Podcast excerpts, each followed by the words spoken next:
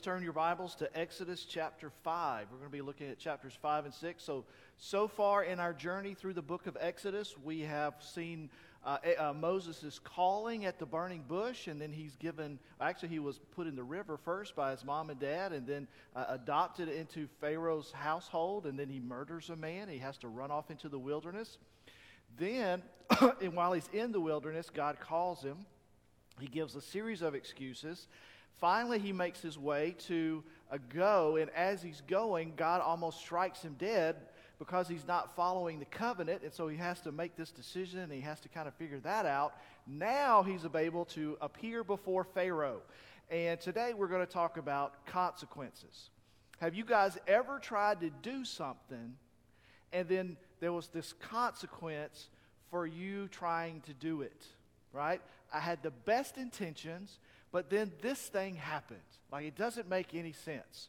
Uh, and so that's what we're going to look at. Let me give you a couple examples. Uh, the CIA has a term, they call it blowback. And this is where they actually try to do something in world affairs, and there's this blowback, this unintended consequence that happens. Uh, for example, uh, they tried to fund the Afghan Mujahideen. Have you ever heard of that? And then it de- to destabilize the Afghanistans. And what happened was is that you had the development of the Taliban and uh, the Al Qaeda developed as a result of that CIA effort. So they tried to do one thing, and then this other thing happened. There's also uh, things that they try to do in nature. Uh, in the South, where I'm from in Alabama, uh, there was this huge erosion problem. And so they heard about this plant in Japan called kudzu. And they brought it in and they planted it all over Alabama and in the South. And y'all, it has taken over millions of acres of property right? It grows a foot a day, and it will literally take over a road if it hasn't been ridden on for, for very long. Uh, the, in India, they had this cobra problem. And so they tried, they got all these cobras everywhere. And so what we'll do is we'll pay you, if you kill a cobra and bring it in, we'll pay you for the cobra because that'll solve the problem. Problem was, is that people figured out that I could breed cobras in my home and then kill them and take them in and make a profit. And so the cobra population actually greatly increased as a result of that effort. And so you've got all these efforts being made, and you have these things that happen as a result that you had not anticipated. You had not planned for that to happen. That's what we're going to look at today. Before we jump into God's Word, though, let's pray. Lord, we love you. It's our heart's desire to serve you. And as we look at this man named Moses and the things that are about to go on in the, in the chapters we're going to look at today, Lord, Moses was trying his best. He, he was trying to get out there and serve you, but things happened and, that he had not anticipated, and it's hard. And so, Lord, I believe that there's probably lots of people in this room who have tried to serve you. They've tried to do certain things, and whenever they put their hand to the plow, whenever they tried to do that effort, whatever it might be, it went sideways on them and they did not anticipate that to happen and and they're left wondering why is this what, what happened? And so lord i pray that you will give us grace this morning that you'll give us wisdom to take your word be able to apply it to our hearts. And lord we pray this in jesus name. Amen so in church life there's going to be a time where you feel called to do something lead an effort make a change do things that and they don't go as anticipated, the road's not smooth, and you're going to cry out and you're going to say, God, I thought you called me to do this thing. God, I thought this is what you wanted me to do. And then it goes sideways. This is exactly what happens to Moses. If you turn in your Bibles to Moses, I mean, to Exodus chapter 5, we're going to start with verse 1. Afterward, Moses and Aaron went and said to Pharaoh, Thus says the Lord, the God of Israel, let my people go that they may hold a feast for me in the wilderness. But Pharaoh said, Who is the Lord? That I should obey his voice and let Israel go. I do not know the Lord, and moreover, I will not let Israel go. And then they said, The God of the Hebrews has met with us. Please let us go a three days' journey into the wilderness, that we may sacrifice to the Lord our God, lest he fall upon us with pestilence or with the sword.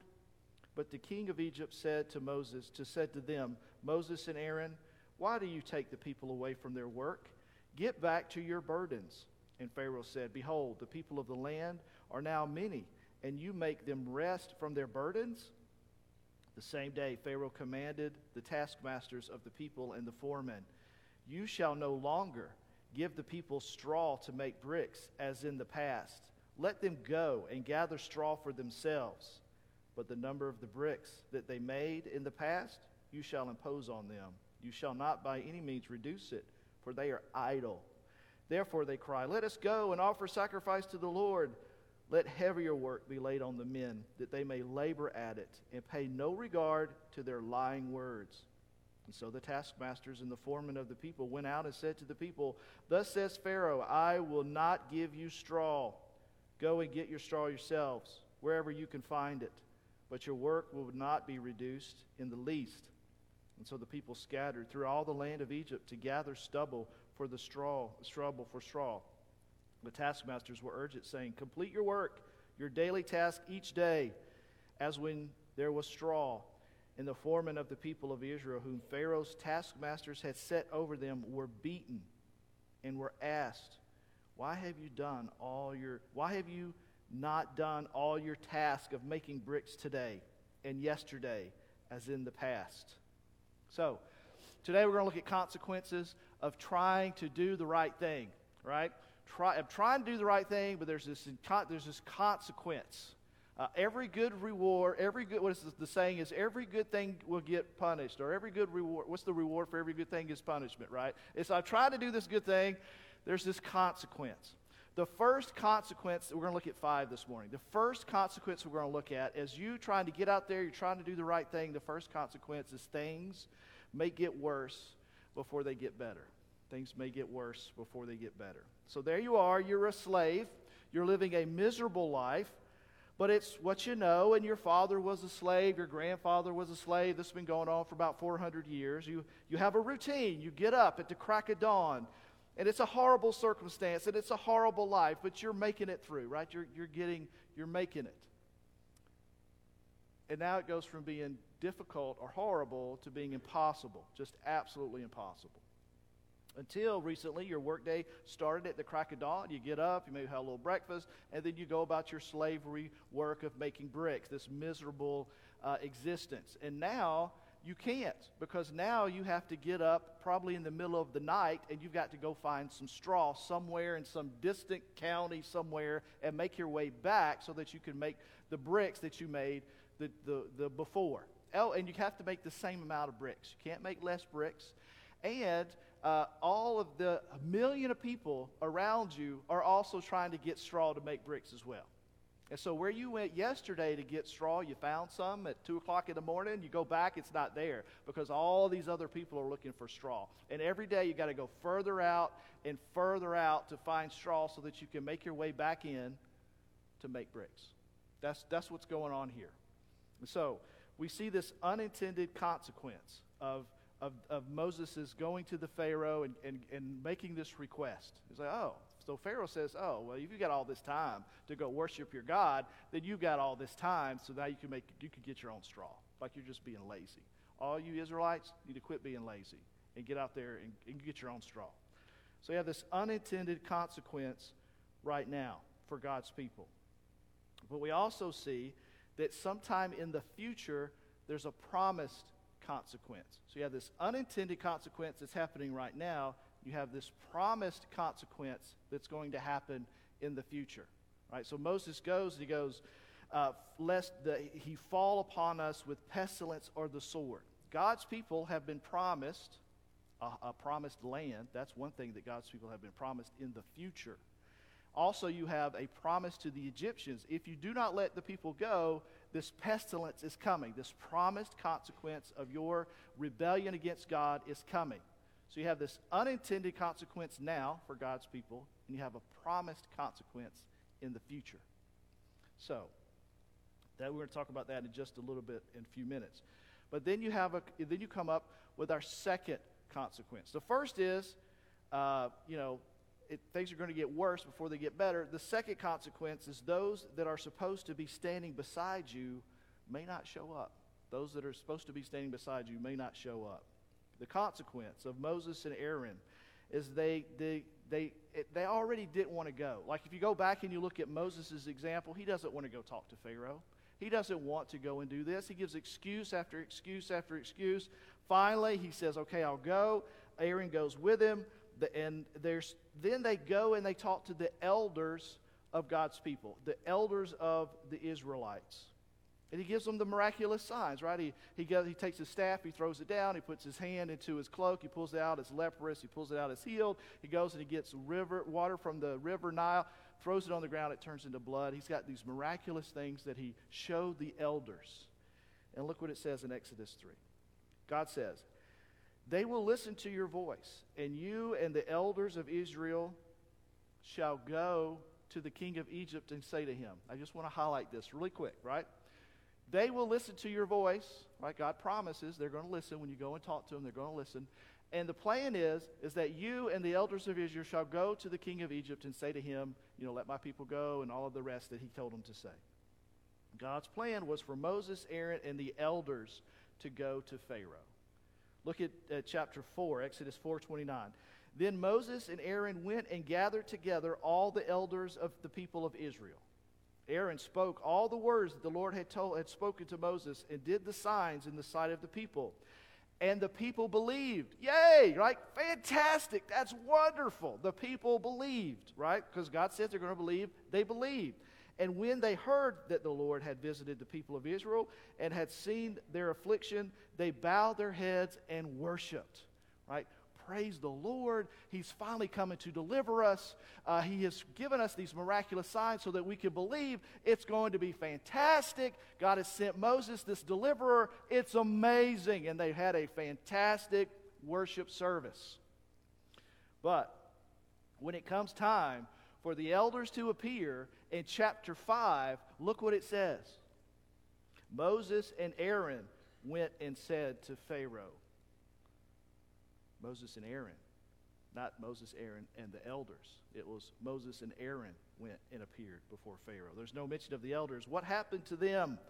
Where are they when it's time to do what they had all agreed was time that was God's plan, right? They worship together, they praise God. They're like, Yay, we're so excited this is happening. And then it's like, okay, it's time to go to work. Let's put our pads on, let's get out on the field. Whatever analogy you want to use, it's time to get busy. It's time for the uh, rubber to hit the road. You know, how many more? You want another one? It's time to start, right? It's time to roll. Where are they? They don't show up. They don't show up.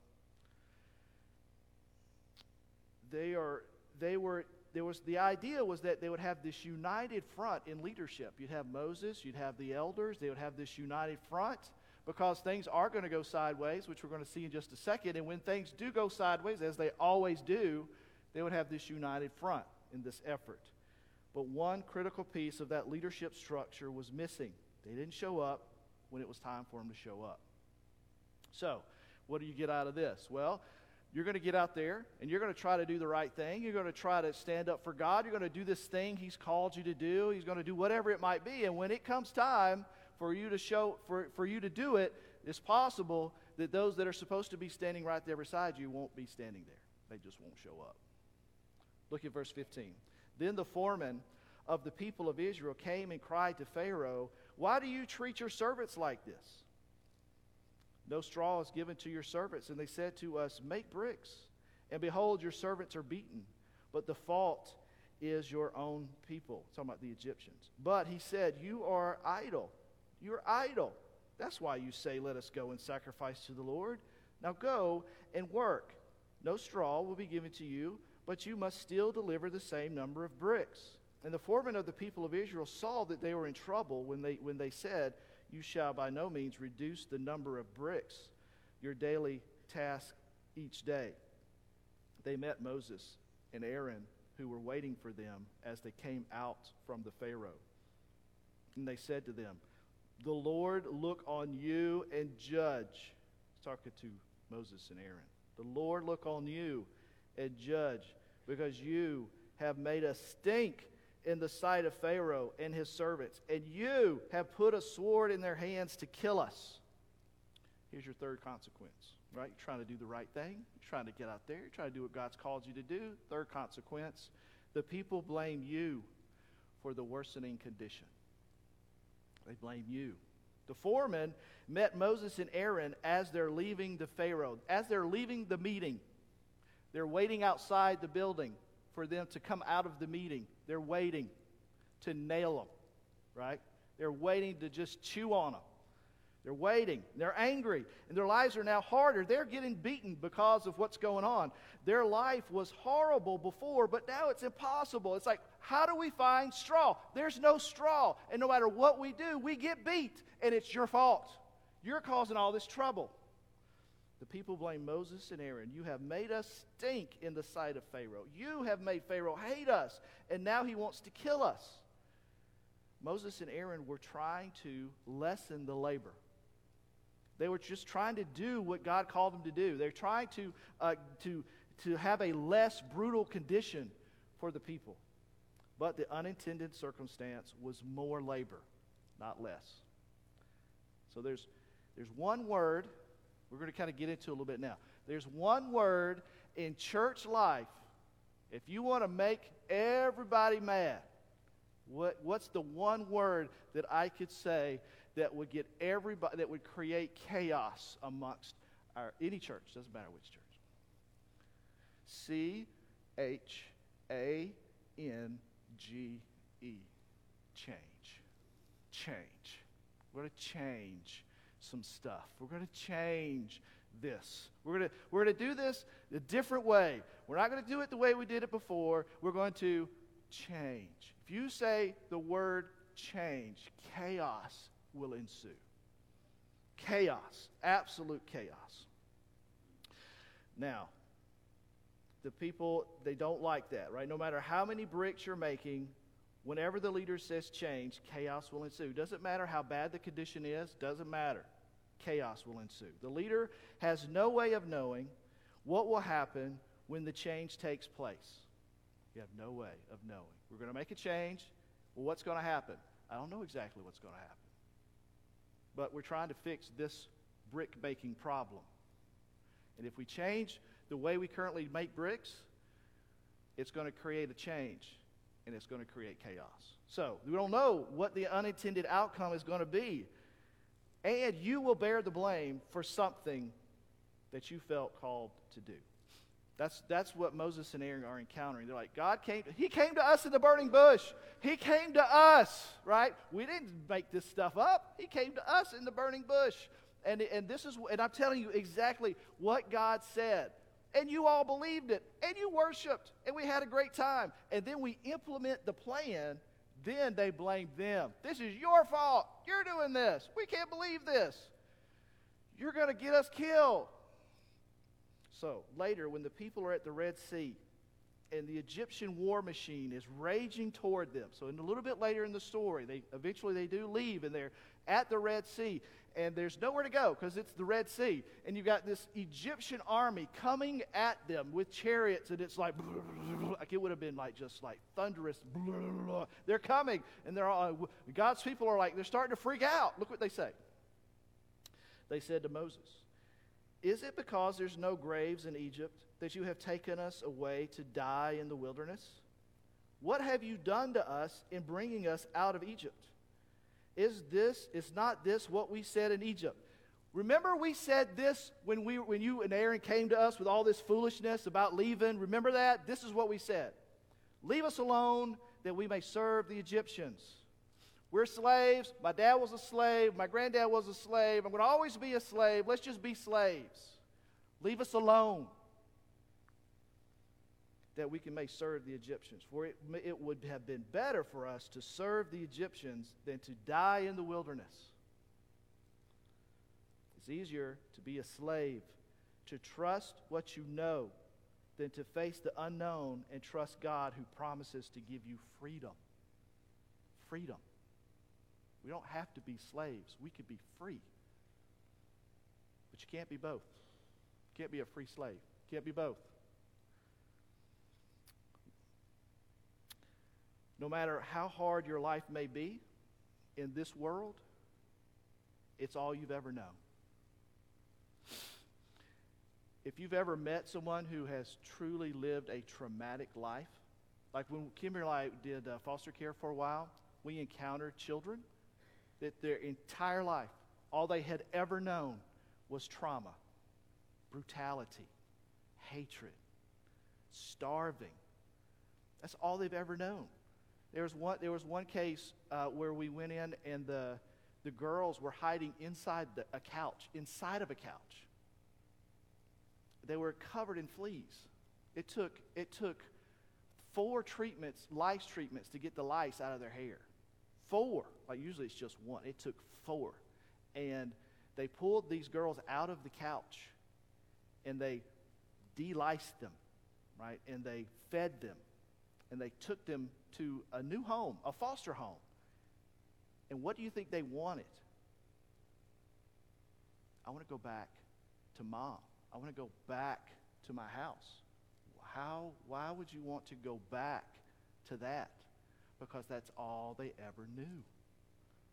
If you're a slave, you've been a slave your whole life, and your dad was a slave, and your granddad was a slave, and all you've ever known is being a slave, and somebody comes along and says your life could be different, that's a jump there. And so, if you keep, so it, this is this is the, this is what they're trying to deal with. And so here's here's uh, the thing I want you to get. The, you have to make a decision. Trust in a God who promises a life you've never known Right? So God comes along. I'm going to give you a promised land. I'm going to give you. I'm going to be with you. Uh, they've never known that, right? They've ne- they don't know what it's like to be free. They don't know what it's like to live in a land that's flowing with milk and honey. They don't understand that. All they've ever known is slavery. So you have to make a decision. Trust in a God who promises a life that you've never known. He promises that you're going to be free from sin, or stay in a life where you are a slave to sin. You can stay where you are, or you can make the jump. Known slavery or promised freedom. Known slavery, I know how to make it as a slave. I got to get up at 1 o'clock in the morning. I know this little secret spot. I could get some straw. I know how to make it as a slave. I could do that. It's not great. I hear, I hear things are better, but I could control that. Or I could say, I could put my trust in this God, these Moses and Aaron people, and they promised one day I might be free. They promised this idea of a promised land. Who, who do you who do you believe? Who do you hold to? Verse 22. Then Moses turned to the Lord and said, Lord, why have you done this evil to this people? Why did you ever send me? This is Moses' I told you so moment right? This is Moses going, Remember when we were at the burning bush and I told you that I was going to say this and they weren't going to listen? Remember what I told you? This, this is Moses saying, God, I told you so. They're not listening. Right, oh Lord, have you done this evil? For since I came to Pharaoh to speak in your name, he has not he has done evil to this people. You have not delivered your people at all. You have not delivered your people at all. In fact, it's harder now than it was. Moses turns to God and he says, God, why? Why? Moses knows why God sent him. God had told him in great detail what was going on. But God didn't mention the straw and the bricks.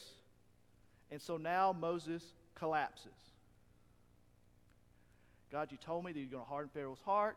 God, you told me that you're going to, the people were going to believe. God, you told me. And he goes back through. You're like, I, you told me, but you did tell me the detail about the whole bricks and straw thing, and because of that, I'm out. Have you ever had something happen in your life where you say, God, this is what you call me to do. I'm going about doing this. I'm living this thing called the Christian life. And then suddenly you get nailed by this unforeseen detail in your life. And you say, God, you didn't tell me about this. You didn't give me this information. When we seek to follow God's plan, we don't have all the details. People will not show up and stand beside you when they're supposed to. And more than likely, it's going to get worse before it gets better. And God is not obligated to give you or us the details. Moses is saying, God, you didn't tell me about the straw and the bricks things. Why are you doing this? Are we promised a life that God's going to tell you everything and God's going to reveal the complete plan to you? Absolutely not. Absolutely not. Number four, consequence number four, you will not know everything. That's the fourth consequence. Right? I'm going to get out there. I'm going to try to live this thing. I'm going to do the best I can. I'm going to try to live for God, and you will get you will get hit across the head with a two by four that you did not see coming. Boom! This is uh, Lord, why in the world are you allowing this to happen to me? Can you not see how faithful I'm trying to live for you? Can you not see how I'm trying to live, do all this stuff? And now you're going to do this to me. You're going to allow this to happen to me. And not only that, but everybody else is blaming me for this thing. I have no control over this, right? Have you ever had that happen? You don't know everything. And in response to Moses' complaint, that you didn't tell me the whole thing about the straw and the bricks. God told him several times that he would harden Pharaoh's heart, but this was not what Moses had in mind. Lord, you're not supposed to do that to me. Lord, you are not supposed to allow that to happen to me or to my loved one or to someone I care about. I'm not supposed to lose my job. I'm not supposed to get cancer. I'm not supposed to ha- I'm not supposed to have to go through these trials. I'm not supposed to have to do these things. Can you not see? You didn't tell me that when we started on this journey. You owe me the details. Look how he responds. But the Lord said to Moses, highlight the Lord. Now you shall see what I will do to Pharaoh, for with a strong hand he will send them out, and with a strong hand he will drive them out of his land. God spoke to Moses, and he said to him, I am the Lord. I appeared to Abraham and Isaac and to Jacob and as God Almighty. And by my name, the Lord, I do not make myself known to them. I also established my covenant with them to give them the land of Canaan, the land by which they lived as sojourners. Moreover, I have heard the groaning of my people. Again, a lot of this is repeated whom the Egyptians hold as slaves. And I remembered my covenant. Say therefore to the people of Israel, I am the Lord. And I will bring you out from under the burdens of the Egyptians, and I will deliver you from slavery to them, and redeem you with an outstretched arm and with a great axe of judgment. I will take you to be my people, and I will be your God, and you shall know that I am the Lord your God, who has brought you out from under the burdens of the Egyptians. I will bring you into the land that I swore to give to Abraham, Isaac, and to Jacob. I will give it to you for a possession. I am the Lord. Moses said thus to the people of Israel, but they do not listen, Moses. They did not listen to Moses because their broken spirit and harsh slavery. In response to Moses' objection, do you see it? Do you see the response? The response to Moses' objection is, You didn't tell me all these details. God responds back with, I am the Lord. I am the Lord God. Multiple times. So, what is God like? This God who appears to multiple generations, he remains the same. He's holy, he's unchanging. The God who has promised to lead them to a promised land, a God who hears the cry of his people. But at the end of the day, he is God, and Moses is Moses. He is God, and Moses is Moses. He is God, and Drew is Drew. You are you, and he is God. God does not have to tell Moses all the details. Why? Because Moses is Moses and he is the God Almighty. Right? He repeats it several times. I'm going to be God and you be you be man, you be woman. I'm going to be God, you be you. I got this. I'm God. You don't. You're human, right? Several times. I am the Lord God Almighty. But also, God also reminds Moses of the promises that he's made not only to him, but to these past generations, right? There's several promises right there in that text we just read. I will bring you out.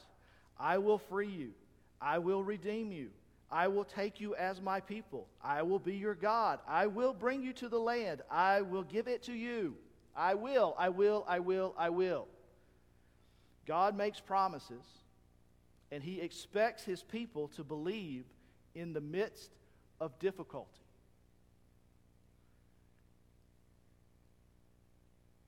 What good is it if he makes a promise to you and everything in your whole life is wonderful? That was the whole conversation that God had with the devil and Job. You remember that? The only reason he believes in you and follows you is because all you ever do is bless him. You took those blessings away, he, may, he won't follow you anymore. Like that was the conversation. I'm not saying that that's what's happening here. I'm just saying that God expects his people to believe what he's promised them, even if it's difficult. Fifth consequence people's lives may keep them from listening. We are talking about the consequences that you encounter as you try to do what God's told you to do, right? I'm trying to do this thing. God made seven promises to, in, these, in these verses that we've just looked at, but, he's, but the consequence is you're dealing with people, right? You're, you're getting out there and you're trying to serve and minister to people. The next consequence is that when you're dealing with the people, many times they have a broken spirit, they're enslaved to sin, that life is treating them harshly, and it's hard for them to hear. So, wait a minute. So I'm going to go through all of this, and we're going to get out there and we're going to minister to people and we're going to try to share the gospel in spite of all of these hard things. And at the end of the day, they're not even going to listen. Like, we're going to get out there, we're going to do the effort, we're going to work, and we're going to try to turn things around. We're going to do this, and then at the end of the day, because of all the things that they've gone through, they won't even listen. Yeah, that's what he's saying. The people would not listen, and the, the, the description there is for shortness of breath. It's, um, it's this idea of like they're, they're so emotionally involved in what's going on that they can hardly breathe. It's like a baby. Have you ever seen like a, a small child and they get all upset and they're like, like that's, that's the picture that we're supposed to get when they use this word. Like they're so taken over, so involved in what's going on which again, they're slaves. It's a horrible life. And then not only that, but now they're, they're seeing people getting beat left and right, and they, can, they can't keep the quota, and, and it's, it's impossible. Absol- it's just an absolute impossible life. And so then Moses comes along and goes, Y'all need to listen because here's a message that I have from the Lord. And, and emotionally, they're like, I can't, I can't, I can't handle, I cannot handle anything else right now. That's, that's where they are. So you're saying, consequence one, things are going to get worse before they get better. Yep. Number two, those that are supposed to be standing beside you aren't going to show up. Yep. The people will blame you for the worsening condition. You will not know everything. He's not going to tell you what's going to happen. Yep. And when it's all said and done, the people's lives may not, they won't even listen, then that's going to be changed anyway. Yep. Why bother in the first place? Why? Why even care?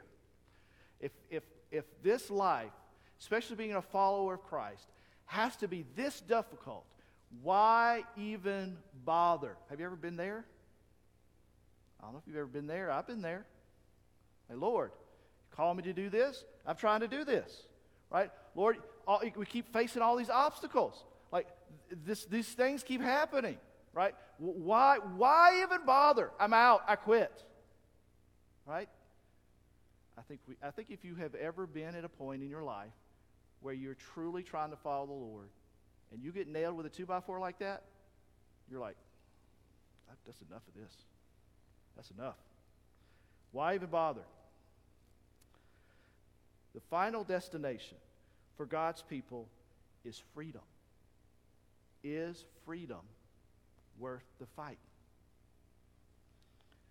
For the lost world around us, it means that they come to salvation. Is a person coming to know Jesus worth the fight? God has called us to be a part of His mission, to share the gospel to the nations, to the neighbor across the street. In that struggle, there are going to be people that will not listen, but there will also be people who will listen. There's going to be people's lives that you reach out to and you try and they won't listen and years of effort goes into it and it fails. But there's also going to be people whose lives will be changed. And so the question is is it worth the struggle? If you've ever led someone to the Lord, I think you know the answer is yes, it is worth the struggle. If you've ever seen someone's life turned around, they were involved in this and this and this, they gave their life to Christ, and then over a series of years, their life began to change and turn around, and now they're a completely different person today than they were years ago, yeah, it's worth it. It's worth it. So, there is joy in the work of the Lord. There is heartache, but there is joy. There will be consequences, but there will be blessings. There's going to be people who won't listen, but there will be people who will. And God has promised eternal life for those who place their life in Jesus Christ, and He has sent us on mission to the world. He has never promised that everything would go wonderful, but He has always promised to be with us, which is way more important. How do you, re- how do you remain safe and be a faithful Christian? How do you be safe and be a faithful Christian? If you don't know what the final result will be, yeah, it's a whole lot easier just not to do anything. If you've ever gotten, if you've ever gotten hit, you're hesitant, right? You're like the, like if you ever got, you're kind of, you're gun shy. I don't want to get, I don't want to, I don't have to endure that again. I don't want to have to feel that pain again. So it's better just not to do anything. It's safer to just not do anything. That's true. I can avoid unintended consequences by not doing anything. But can you be faithful to the Lord and not do anything? That's the question. You can't be faithful and safe. You can't be both. You got to step out and take a risk and be faithful or you remain unfaithful and be safe. We are never promised safety, only presence on this journey. True hope is found in the recognition and surrender in love to the one who is in control. If God wants to walk you through this path, then you say, Lord, I'm right behind you. You walk me through this path. Whatever it looks like, I'm going to follow. Whatever pain is in front of me, I trust you because I know that you are the God of love. And so here's what we see this thread throughout Exodus is he causes people to trust him. He is faithful. He keeps his word, he keeps his promises, but he expects us to trust him. You say, Lord, this is difficult. I know it's difficult. That's why I'm with you. But you got to trust me. Let's pray. Lord, I pray this morning for our church. I pray for those that are hearing this message. I pray for those that are listening online.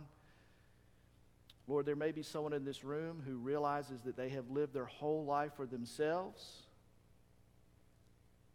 but they feel that you're calling them to salvation. They want to be forgiven of their sin. They want that burden lifted from them. They, they believe that Jesus Christ came, He died on the cross for them as a gift and they want to put their faith and trust in you. And friend, if that's you, you want to be saved, you want to be forgiven of your sin, you could say a prayer something like this Dear Jesus, I admit to you right now that I'm a sinner. I have lived this life for me. And Lord, it's I've gone off the rails. Lord, I know that this is uh, the life I'm living is not pleasing to you, and this idea of being separated from you from all of eternity is terrifying. And so, Lord, I pray to be forgiven of my sin. I want to, I put my faith and trust in who Jesus is and what he did on the cross. I would like to be saved. If that's you and you said a prayer, something like that, or want to talk more about that, let me know. There's, all, there's lots of ways you can contact me, but just say, Drew, I want to talk more about that. Lord, I also pray for those Christians in the room Lord, I believe that there are probably people in this room, people who may be hearing this message, that in the past they've reached out, they tried to do something, and they experienced pain, and they got blamed, and they and they're like, why it didn't go the way they thought it was going to go, and it went sideways, and and so now they've gotten frustrated, and then they've backed off, and they've quit. And Lord, I believe that you are calling them back to service, a service that uh, potentially could get nailed again. They could, they could get hit again. But Lord, what is at stake is the salvation of the multitudes. not the safety of one person.